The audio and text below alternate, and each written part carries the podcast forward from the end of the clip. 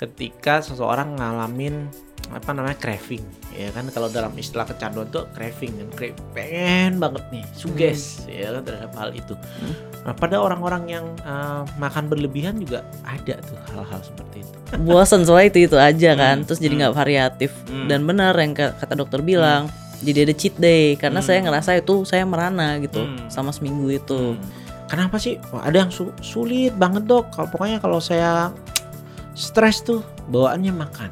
Nah, ada yang begitu kan? Hmm. Ya kalau dari teori biologi memang ada hubungan.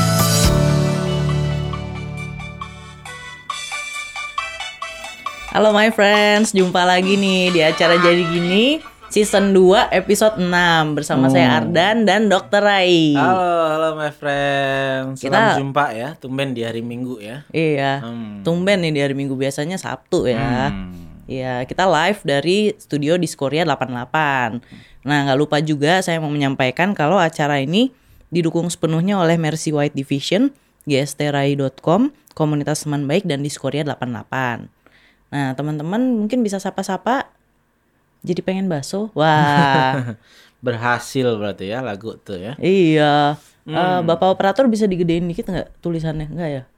Saya nggak kebaca loh. Cuma cuma Ada baksonya memang nggak aja. kebaca. Yang penting tulisannya kebaca. Eh, iya sih. Tulisan jadi pengen baksonya aja yang kebaca buat saya. Mungkin Oh, karena saya gitu lagi ya. lapar. Hmm, ya nggak apa-apa. Ntar aku yang ini apa namanya baca-baca. Oke siap. Padahal saya udah pakai kacamata ya. Hmm. Topik kita apa dok hari ini Iya dok? karena minggu-minggu ya kan biasanya begini nih banyak nih yang stay tune ya kan. Mm-mm. Kita ngomongin soal food addiction dan mindful, mindful eating. eating. Wah mantep nih. Apalagi buat penggemar makan, penggemar kuliner nih mesti banget nonton nih. Hmm, saya tuh penggemar kuliner. Nah. Ya kan. Iya mesti banget kita ngebahas ini ya dok ya berarti. Cocok buat Tapi kulineran. apakah semua penggemar kuliner itu jadi food addiction atau makanannya berlebih? Belum tentu. Ya kan. Iya. Pasti ini boleh nih nanti juga teman-teman boleh sharing ya kan Mm-mm. soal pengalamannya. Tapi gini, eh, kita kan bukan ngomongin soal kita bukan ahli gizi ya Iya, kan, tapi kita ngomongin aspek psikologisnya nih dari makan. Gitu. Mm-mm. Kayak tadi deh lagu tadi. Sebenarnya itu nggak membawa hanya soal baksonya, tapi kan pengalaman masa kecil kita ketika makan bakso. Iya, nostalgia. Iya, ada Mm. unsur begitunya sebenarnya. Jadi pengaruh psikologis ya dalam aktivitas makan ya kan atau aktivitas makan yang mempengaruhi psikologis itu cukup besar sebenarnya. Oh iya, pembukanya itu ya dok ya. Jadi Mm-mm. ini kita mau langsung aja masuk Ya, atau kita sapa-sapa dong. Ada yang masuk, ada ah, ah, saya bacain aja nih The Wahyu. Nah, saya lagi nggak megang handphone soalnya. Dayu Patmisuci, Kahfis, Putu Arya Nugraha. Waduh. Halo semuanya.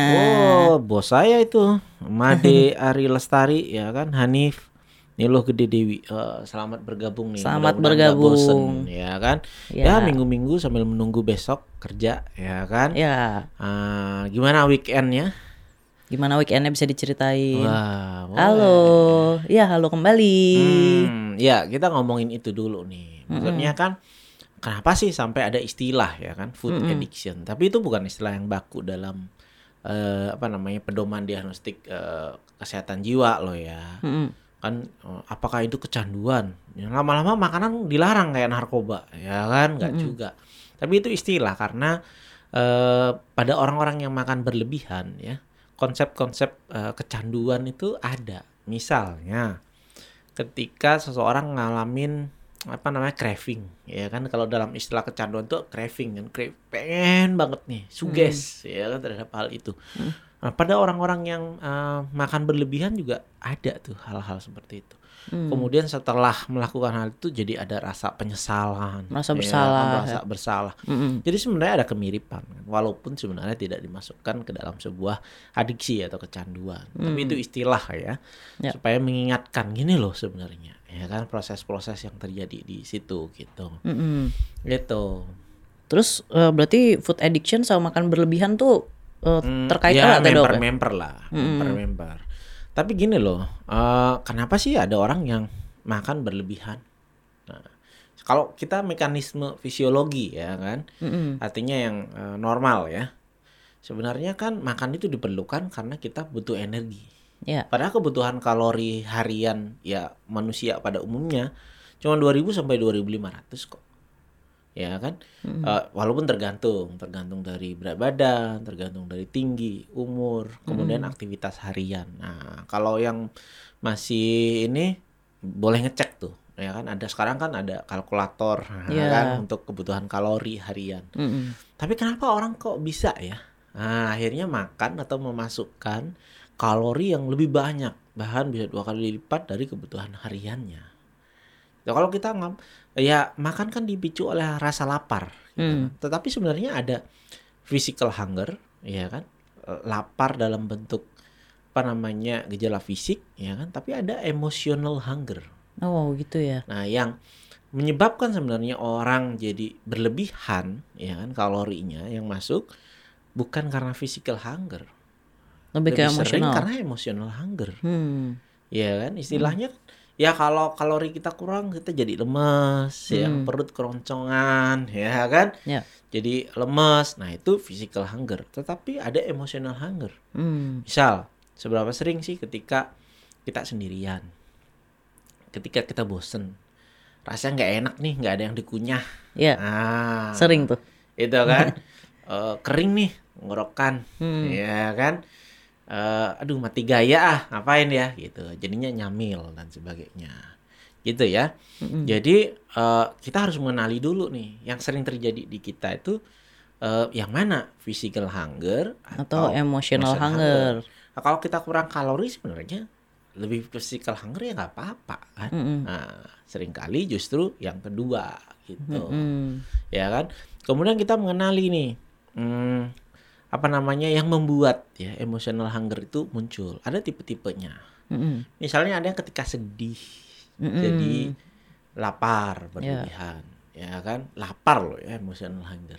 Hmm. Ada yang ketika lagi lonely, lagi kesepian, Hmm. ya kan? Kemudian ada yang lagi Patah bete, hati. eh, marah, ada kan? Iya. Marah, bete, ya kan? Kemudian eh, macam-macam, ya kan? Ada juga yang karena apa ya istilahnya? Karena momen atau event. Hmm. Iya kan, oh kayak pesta, ya kan? Padahal lagi nggak butuh kalori sebanyak itu. Nah, karena lagi apa perayaan, jadi makan, Makan. banyak. Kayak lebaran tuh dok biasanya. Hmm, Atau Natal. gitu. Iya. Ya kan, bentar lagi nih. Bentar lagi Nah, Tahun nih. baruan, nah, itu. Iya. Jadi dari sekarang udah mikirin nanti makan apa ya, Mm-mm. sebagainya. Gitu. Nah Iya. nanti kita bicara tuh, bagaimana kita mengatasi hal-hal itu. Gitu. Iya. Nah, kalau ngomongin ini pasti banyak nanti ngomong, ya kan, nanyain diet apa sih yang paling eh, apa namanya Paling tepat ya. paling tepat. Nah, Hmm. itu kita omongin nih. Iya. Ada kan kayaknya pernah diet atau sekarang masih lagi diet? Oh iya sekarang masih. Ah, tapi pernah nggak ngalamin begitu tuh? Eh, Hunger, emotional hunger. Oh sering sekali. Hmm. Apalagi kalau ngerasanya kayak wah ini cheat day gitu. Ah, Cheat day makan cheating semua. ya. Cheating, Hmm, heeh. Hmm, Makan semuanya. hmm. Padahal ya nggak butuh gitu sebenarnya. Cuma kayak yang saya sudah berusaha enam Atau gini, hari. gini, oh, kita diet ya ketat enam hari begitu cheating makannya wah, Wah. cover yang sebelum-sebelumnya Iya gitu. betul. gitu seberapa sering ya seperti itu ya kemudian kan ada diet-diet yang banyak jenisnya ya kan? ada Mm-mm. pembatasan kalori ada apa lagi Jendela makan, Oh, intermittent jendela fasting. inter- intermittent fasting ada yang harus Oh, keto Oh, keto. ya kan? Mm-mm. jenis-jenisnya macam-macam tuh Mm-mm. ya kan banyak orang bertanya yang mana yang ini ya cuman kan kita bukan ahli gizi Iya. tetapi prinsipnya gini loh kita nggak akan jadi eh, apa gemuk ya kan atau berlebihan berat badan rumusnya cuman eh, hitungan kayak anak SD kok sebenarnya Hmm.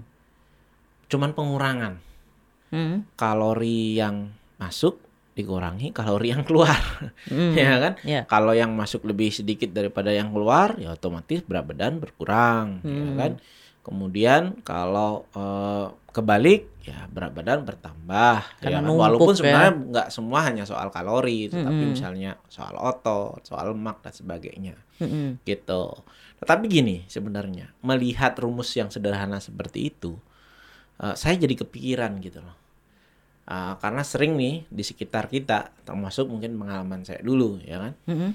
kita dengan diet bisa tuh turun berat badan tapi nanti habis itu naik lagi Iya.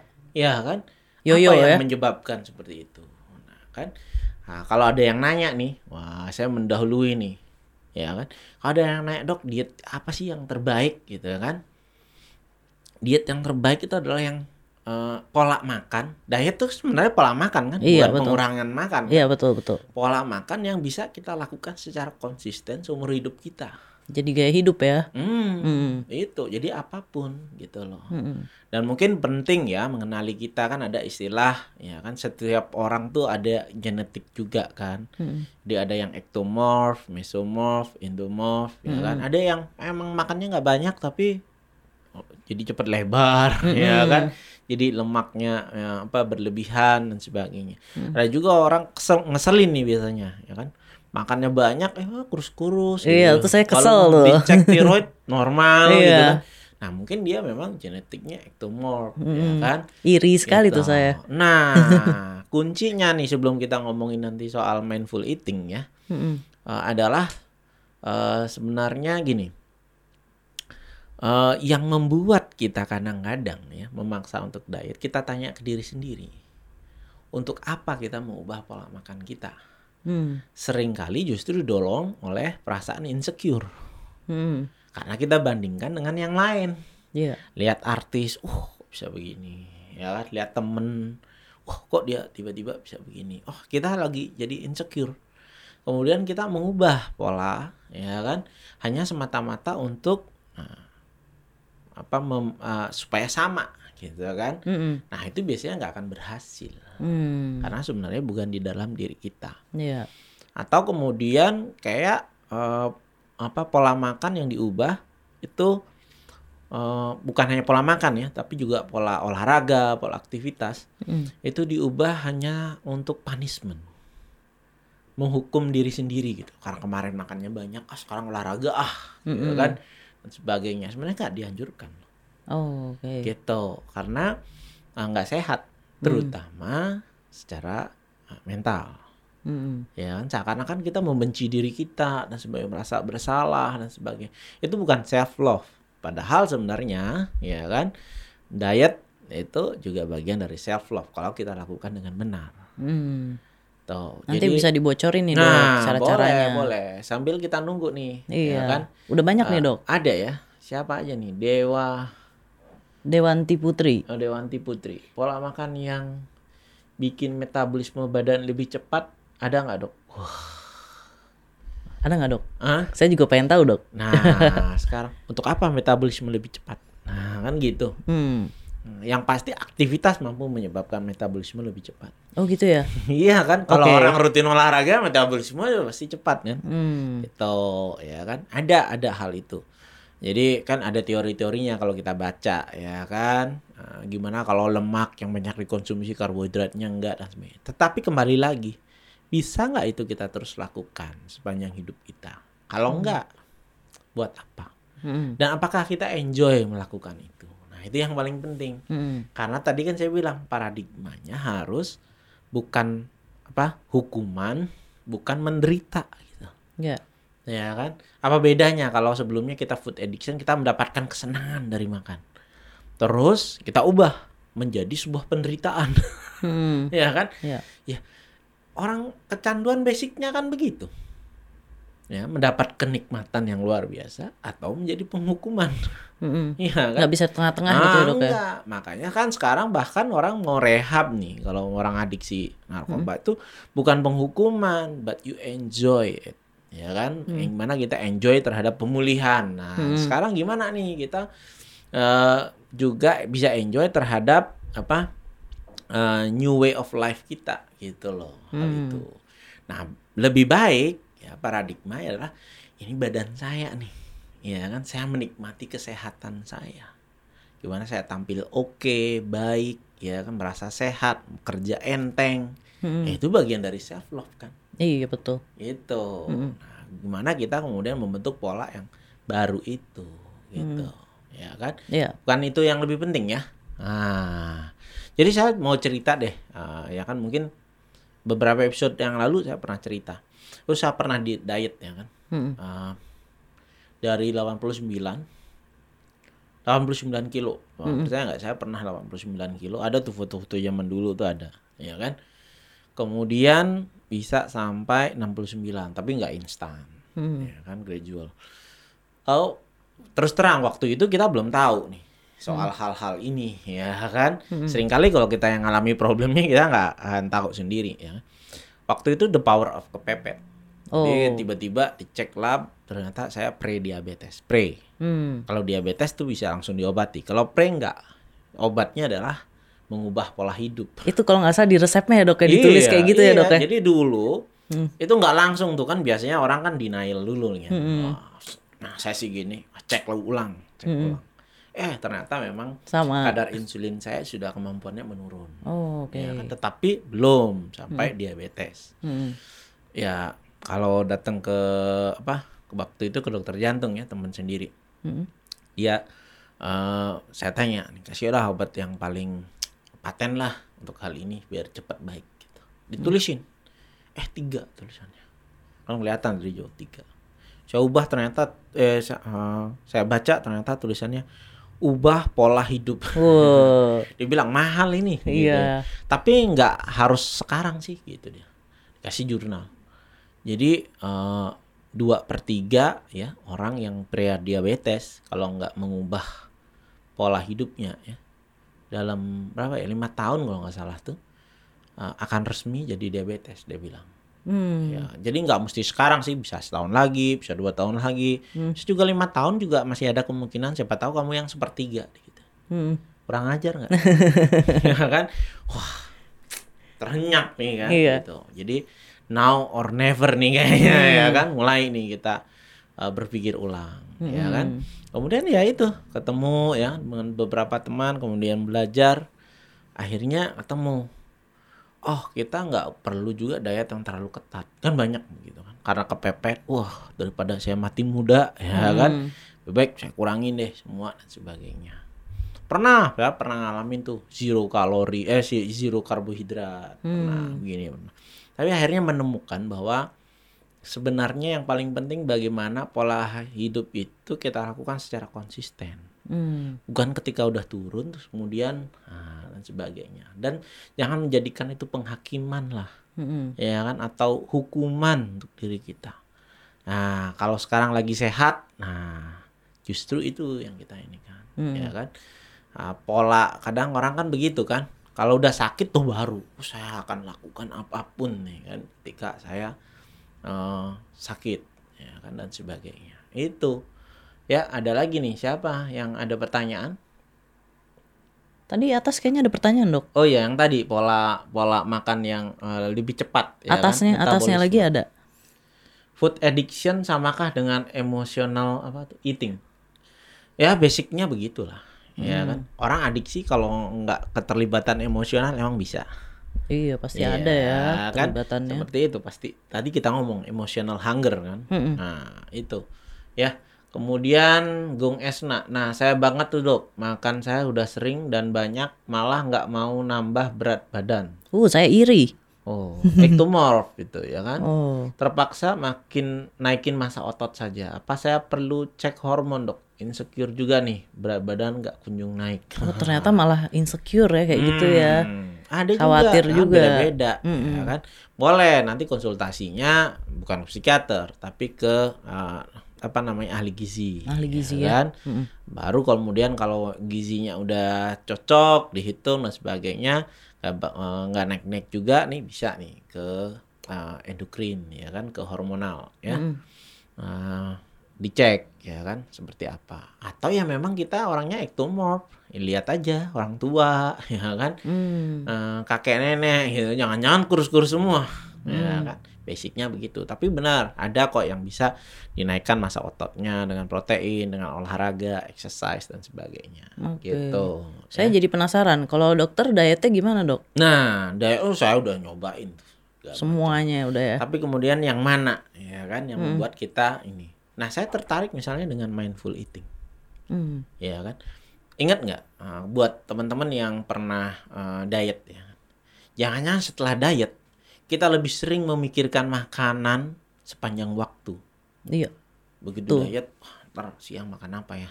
Wah, dihitung nih berapa ya kalori nih ya, dan sebagainya Hmm.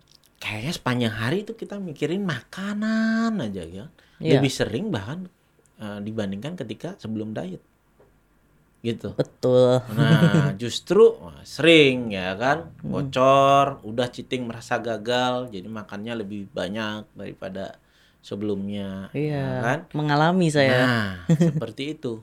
Kemudian kita kenali tadi emotional hunger itu. Hmm. Sering kali ya kita tanya ke diri kita sendiri. Seberapa sering sih kita benar-benar hadir ya pikiran, perasaan kita hadir ketika kita makan.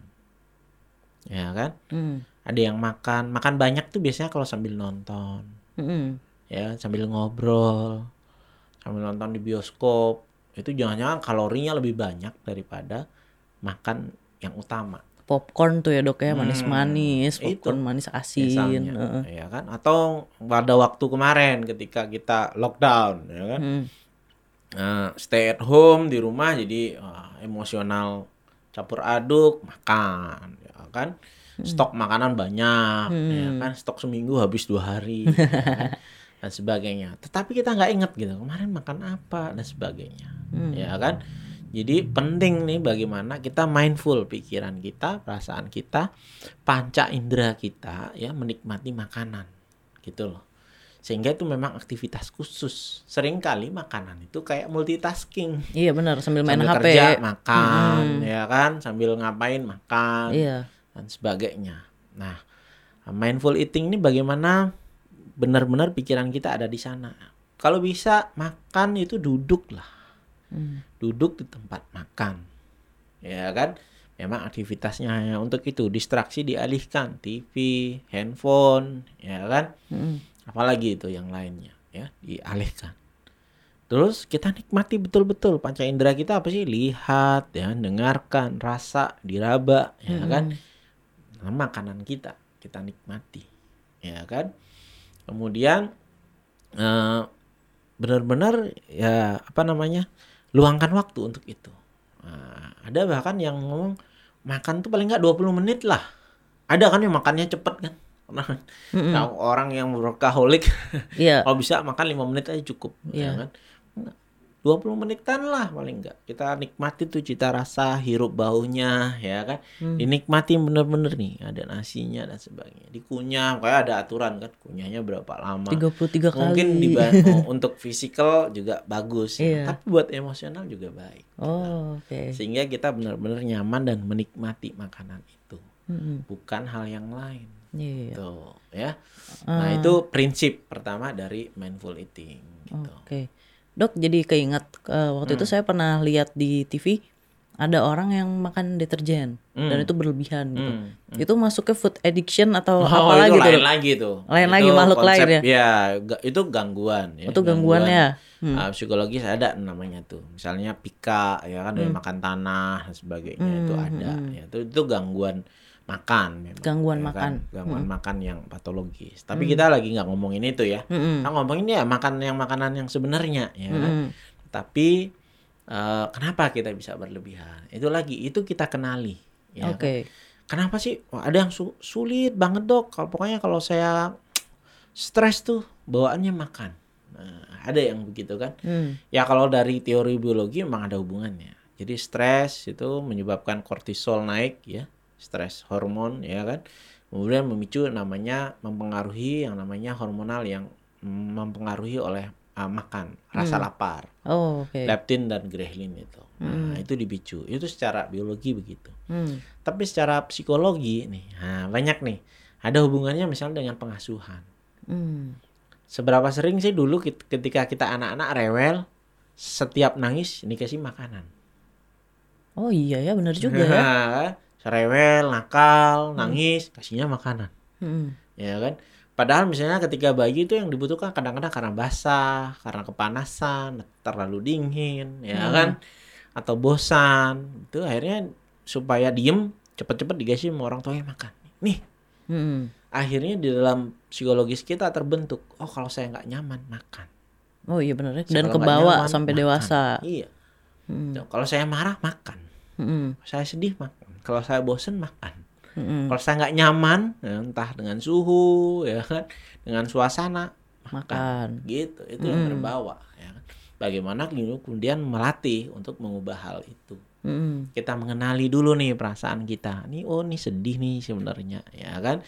Nggak apa-apa kok sedih, nggak perlu langsung dihilangkan oleh sesuatu di luar diri kita, termasuk makanan, gitu. Mm-mm. Ada nih, pengen diet tapi punya darah rendah. Kurangin makan malah pusing ya. Kalau rutin minum suplemen penambah darah pas diet itu baik nggak dok? Nah, ya suplemen penambah darah itu kan maksudnya untuk memperbaiki ya kan komponen-komponen misalnya ya hemoglobin dan sebagainya. Tapi kalau itu baik ya ngapain perlu ya kan? Hal itu sih sebenarnya ya kan. Lagi-lagi ya kebutuhannya adalah kalori. Kita ngomongin pada orang sehat loh ya. Mm-mm. Orang diet eh, misalnya karena kencing manis, diet karena hipertensi kan Beda ada lagi. pantangan-pantangan tersendiri ya kan. Tetapi sering kali yang menyebabkan apa namanya gagal untuk mengubah pola makan itu adalah secara psikologis. Mm. Cravingnya itu ya kan. Nah, itu bedanya diet dengan mindful eating. Jadi kalau mindful eating kita nggak memikirkan makanan Mm-mm. setiap saat. Kalau diet biasanya kita memikirkan makanan setiap saat, Ya. ya kan. Kedua, mindful eating itu bebas aja sebenarnya. Bebas makannya atau Hmm. apa? Iya, Oh ya? eh, kontennya. Oh. Maksudnya eh, jenis makanannya. Oh. Ya kan karena bebas jenis makanannya kita kan nggak mikirin. Iya sih bener juga ya. Ya. Yang perlu cuman menyadari ketika kita makan. Oh, oke. Menyadari kebutuhan kita hanya ketika ada emosional apa? Hanya ada physical hunger, kita jadi makan. Mm. Jadi makan semata-mata untuk menambahkan energi yang kita butuhkan. Mm. Itu aja dan kita nikmati rasanya. Berarti bisa ya dok ya kalau misalnya Hmm. kita memilih suatu diet eh, dan itu digabungin sama mindful eating, Betul, bisa. itu akan Nah, maksimal akan loh lebih ya. baik. Hmm, Diet itu kan sebenarnya pola makan. pola makan. Hmm. Setelah ya, jadi banyak orang menyalahgunakan ya kata diet itu sebagai mengurangi makan. Enggak benar. juga. Ya kan, Hmm. mengubah pola makan kita. Ya, mengatur pola makan kita, termasuk juga pola aktivitas dan olahraga. ya Mm-mm. kan. Sering tuh banyak orang nanya dok, bisa nggak kurus kalau kurangi makan aja tapi nggak olahraga? Mm-mm. Atau bisa nggak olahraga? Tuh. Ya tentunya kita satu paket lebih baik, holistik, ya Mm-mm, kan seperti betul, itu. betul. Gitu, ya kan. Dan lebih penting tadi mengenali ada nggak aspek-aspek psikologis di diri kita. Kadang-kadang itu hanya impulsif. Apa yang diet ah seminggu gagal selesai, Mm-mm. ya kan dan sebagainya. Bukan karena ingin menyayangi diri kita, gitu loh. Jadi mindful eating, gaya hidup yang sehat ya kan. Sekalian kampanye lah baru pemerintah kampanye kan kayaknya nggak seberapa bagus. Padahal bagus loh itu. Kayak germas, ya kan. Mm-mm. Gimana sih eh, gerakan masyarakat sehat ya dengan olahraga. Nah, itu gampang disebutin. Kadang-kadang dokter juga begitu. Perbanyak olahraga. Jangan-jangan dokternya nggak olahraga. Mm. ya kan? Iya. Nah, itu kita tanya ke diri kita sendiri. Mm. Jadi sebenarnya dengan kita atur kalori yang masuk, kalori yang keluar juga teratur dan konsisten lebih baik. Ya, kan? bukan yang tiba-tiba kalorinya terlalu jauh menurun Hmm. atau tiba-tiba olahraga terlalu berat. Ya. kan? Biasanya akan eh, tidak panjang Mm-mm. pola aktivitas seperti itu bisa kita lakukan. Pola hidup seperti itu yang kita lakukan hanya sementara. Mm. Kalau bisa, ini bukan dalam rangka menurunkan berat badan, bukan untuk meningkatkan berat badan, tetapi dalam rangka seterusnya kita ingin hidup seperti itu. Mm-mm, betul betul. Gitu. Jadi kalau mindful eating sama diet tadi bedanya sih seperti itu. Mm-mm. Nah, kalau diet biasanya kita makan enak, makan enggak kan gitu. Makanya ada istilah cheating. Iya, cheating itu betul, makan betul. enak. Iya. Kalau diet penyiksaan kan gitu. iya. Hmm, buat orang yang mindful eating, hmm, makan ya makan. Mm. Ya, setiap makan enak kok. Karena kita rasakan. Mm-mm. Itu. Ya kan? Apa yang ada kita rasakan. Itu. Dan Itu otomatis dia ngerasa cukup ya dengan Ngerasa apa yang dia makan. itu. Jadi nggak kuncinya. berlebihan. Iya. Itu. Ya kan? Iya. Karena kalau misalnya terlalu kita kan punya selera ya. Iya betul. Kita dianugerah itu anugerah loh selera makan. Kalau kita kurangi selera makan kita dengan cara apa? Dengan cara makan yang itu-itu aja. Hmm. Ya kan? Padahal sebenarnya yang sehat itu makanan yang sehat itu adalah gizi seimbang. Bisa seimbang karena apa? Berganti-ganti jenis makanannya. Jenis bahannya berganti-ganti, cara pengolahannya berganti-ganti. Mm-mm. Ya kan? Saya nggak setuju bilang gorengan nggak sehat gitu. Mm-mm. Loh, kalau pagi ini saya gorengan siangnya rebus, besoknya bakar, besoknya lagi pepes, Hmm. besoknya steam gitu. Boleh kan? Iya. Nah, itu. Iya betul ya. Iya kan? Kemudian jenisnya. Ya anggap makan pagi kita mungkin kalsiumnya tinggi, proteinnya tinggi, eh karbohidrat kurang. Siangnya yang ada ya kan. Itu makanya kita ada selera makan. Mm. Kalau kita orang diet habis-habisan makan apa gitu tiap hari gitu. Ah, betul, kita seperti itu. Ya kan? Ada juga oh di blender aja deh semuanya. Serius mau seumur hidup begitu. Ada sih yang bisa begitu. Ya itu cocok untuk dia. Saya nggak bisa nggak bilang, kita nggak bilang apa yang dilakukan orang lain itu berhasil atau enggak. Mm-mm. Ada kecocokan kan? Ada nih yang kuat. Dan kita ngerasa, wih kuat banget nih. Kuat itu kan seakan-akan mengalami penyiksaan Iya iya. jangan-jangan orangnya happy. Mm. Misalnya Adirai ya kan, kebetulan kan ada hubungan keluarga ya. Mm. Saya tahu memang dia menyukai makan seperti itu. Mm. Buat kita yang lihat sih itu dianya happy gitu. Oh no, jangan terlalu kasihan dong saya. Memang seneng, senengnya makan seperti itu. Mhm. Nah, kita cari nih makan senengnya seperti apa. Mm. Ya kan? Nah, kalau berubah-berubah terus nggak akan jadi kan overeating. Mm. Overeating itu kan ada Nah, diet itu jenis makanan tertentu. Makanya cheatingnya juga tertentu. Cheatingnya coklat, yang manis-manis kan, Mm-mm. dan sebagainya. Kalau buat mindful eating nggak nggak problem. Yang mana aja kita makan. Ya, Oke, kalau dapat coklat enak, dapat apalah yang lain tempe enak gitu. Mm-mm. Bener ya. Ya itu berganti-ganti begitu. Berarti dokter Dan kita nggak akan pakai itu ya. gini loh, unsur overeating tuh kadang-kadang bukan makanannya. Hmm. di dalam memori kita. Oh kalau nyari eh, siomay itu yang di situ tuh. Kita ngantre dan sebagainya. Ngidam ya. Kan emosional kan. Emosional hunger sebenarnya kan. Mm. Sampai berencana besok kayak mau nyari nasi campur yang di situ tuh. Ya dan sebagainya. Tapi akhirnya begitu makan nggak mindful. Ya, Ya. kita sebenarnya ketika makan nggak hadir di sana. Oh kita udah nih, apalagi fotonya, ya kan dan sebagainya. Ketika makannya sih cepet, ya kan ada yang lima menit selesai dan sebagainya, Mm. ya kan. Nah gimana nih? Justru esensinya adalah menikmati makanan itu eh, secara mindful, sehingga nggak ada tuh makanan yang enak atau nggak enak. Iya. Dan memang benar sih makanan tuh nggak ada yang enak da- ataupun nggak enak. Yang ada itu adalah yang sesuai selera dan tidak sesuai selera sebetulnya. Iya betul betul betul. Gitu. Mm-mm. Itu sih kira-kira. Kalau Adan gimana nih? Apa yang eh, ini dialami sering? Saya tuh ngalamin ini eh, cateringan, Hmm.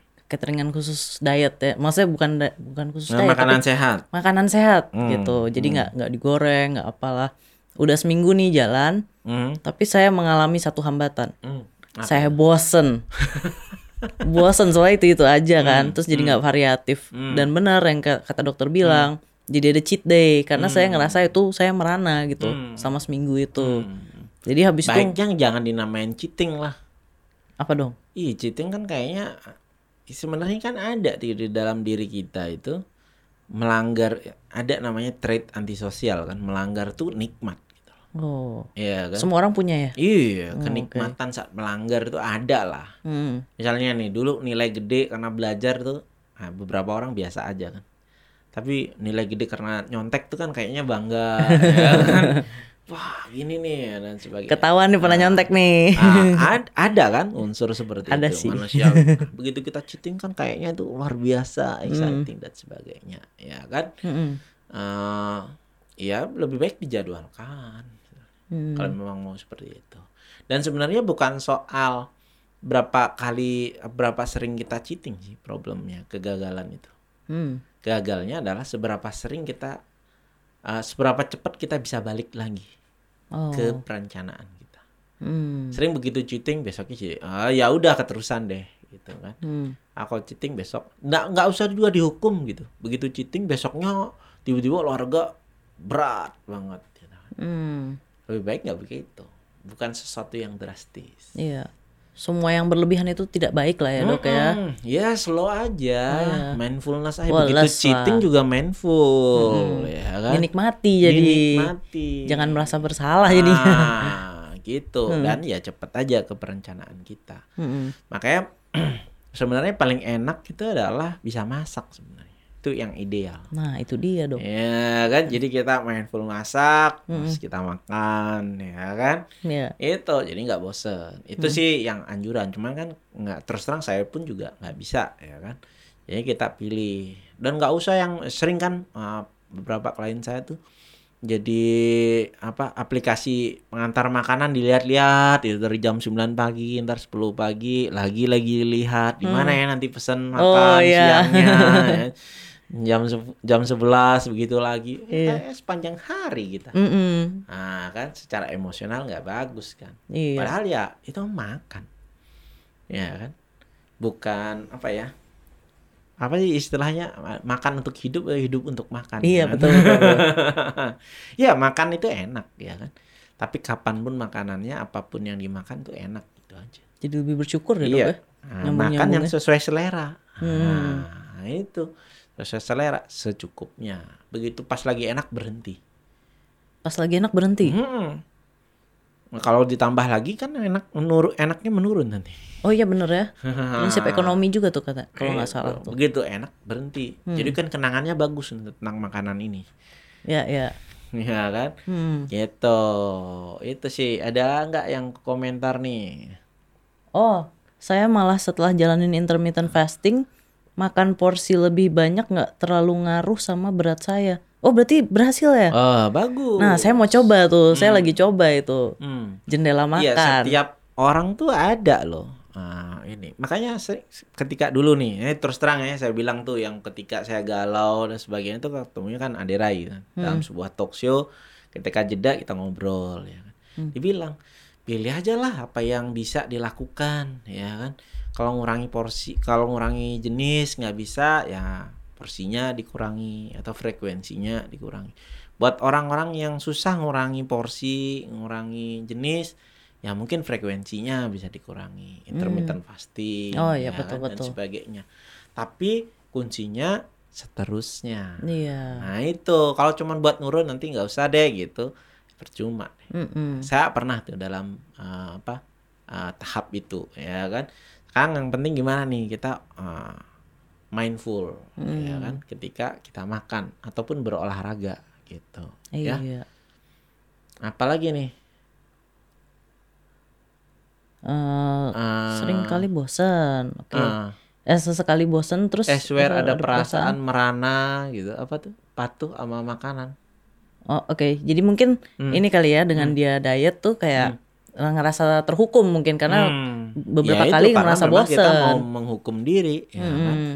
Nah sekarang apa sih yang, yang kita ini? Ada juga loh eh, klien saya yang jadi terobsesi gitu, saking seringnya ngitung kalori. Oh iya iya. Ya jatuhnya jadi anoreksia loh, Waduh. turunnya jauh banget. Iya. So, setiap kali makan merasa berdosa gitu, oh Hmm. dibalas pakai push up sekian kali, diba- Oh. dibalas pakai crunch sekian kali. Hmm. Bahkan ada aplikasi khusus di HP-nya yang menghitung kalori yang masuk sama kalori yang keluar, Hmm. gitu. Tanpa dia sadari berat badannya udah sampai 40-an. Aduh.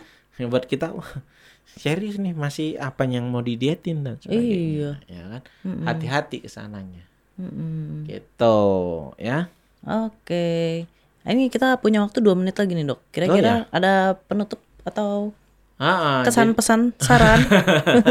Iya, jadi maksudnya gini buat eh, my friends ya yang memang mau mengubah pola makan menjadi lebih sehat.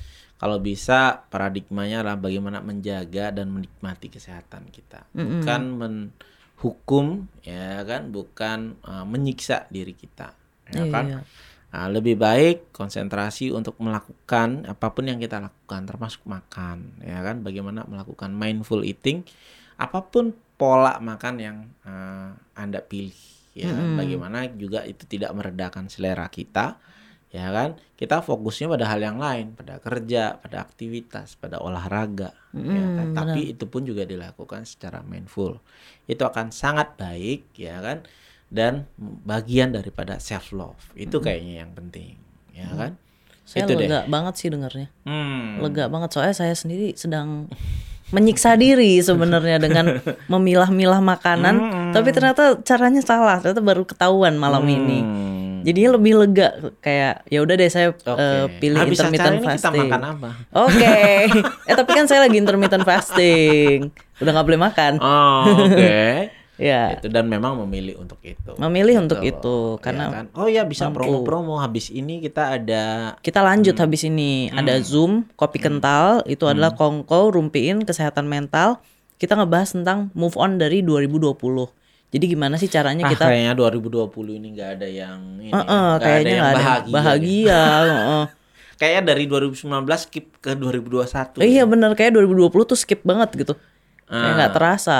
Hmm, iya sih. Ya cuman nanti kita lihat nih. Tahun sih berganti. Tetapi apakah memori ya kan apa yang tertinggal di 2020 ini juga kita bisa move on? Nah, Hmm, ada yang sulit, ada yang tragedi selama 2020, ada yang ya macam-macam lah ke- kehilangan barangkali Iya. ya kan Hmm. berhubungan dengan pandemi dan sebagainya. Kayaknya cocok tuh ikut ya kan di Zoom-nya gratis kan? Zoomnya gratis. Mm-mm. Cuman masih ada waktu ya Masih untuk ada waktu. untuk repost ya Ya. uh, posternya di komunitas uh, at berteman underscore baik Ya. ya kan kemudian hubungi WhatsAppnya nanti diberikan linknya gitu. Iya, siap. Nah, rekamannya nanti ada di Spotify ya kan? podcast, Podcast Spotify. Jadi tidak ada rekaman video. Hmm. Jadi semuanya bisa Iya nih, menyalakan ayo, video. Ah, mana nih Bianti ID mau dong di Zoom ya iya di Zoom Iya, di Tapi Zoom nanti betul. repost dulu ya kan posternya kopi kental move on 2020 eh kemudian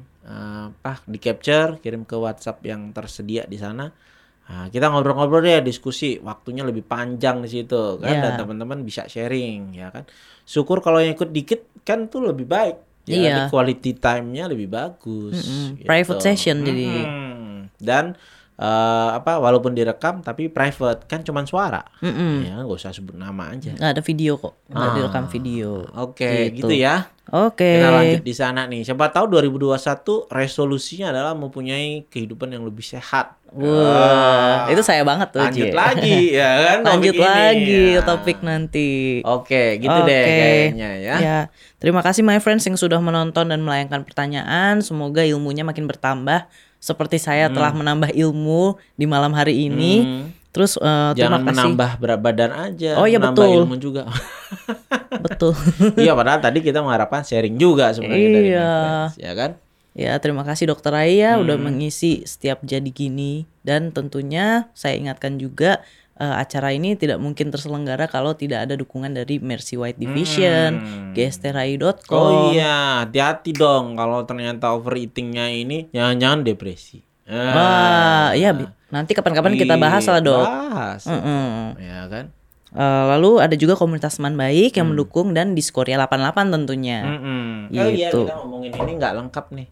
Eh, walaupun kita ngomongin food addiction, ini nggak bikin adiksi loh ya Iya. kan? Kalau yang lahirnya tahun 80-an tuh ada nasi krip-krip, ya kan? Iya, Tuh, betul sekali. Gini tuh, bisa tuh kalau yang di Bali pesen aja. iya, lebih ke nostalgia ya daripada adiksi ya. Dan harus dinikmati dengan mindful. Betul. Iya. Wah, renyahnya, Hmm. rasa empuk Hmm. dagingnya. Wah, kedengeran tuh krik gitu. Iya. Kedengeran di kayak suara. mukbang. iya. Mm-mm. Oke deh kalau gitu my friends, kita harus pamit dulu karena waktunya Hmm. juga tinggal sedikit. Jadi nantikan jadi gini minggu depannya dok ya. Ya, nah, buat ya. yang mau ikutan kopi kental sampai ketemu nanti. Sampai ketemu ya. nanti. Oke, okay, ya. bye bye, bye, -bye my, friends. my friends.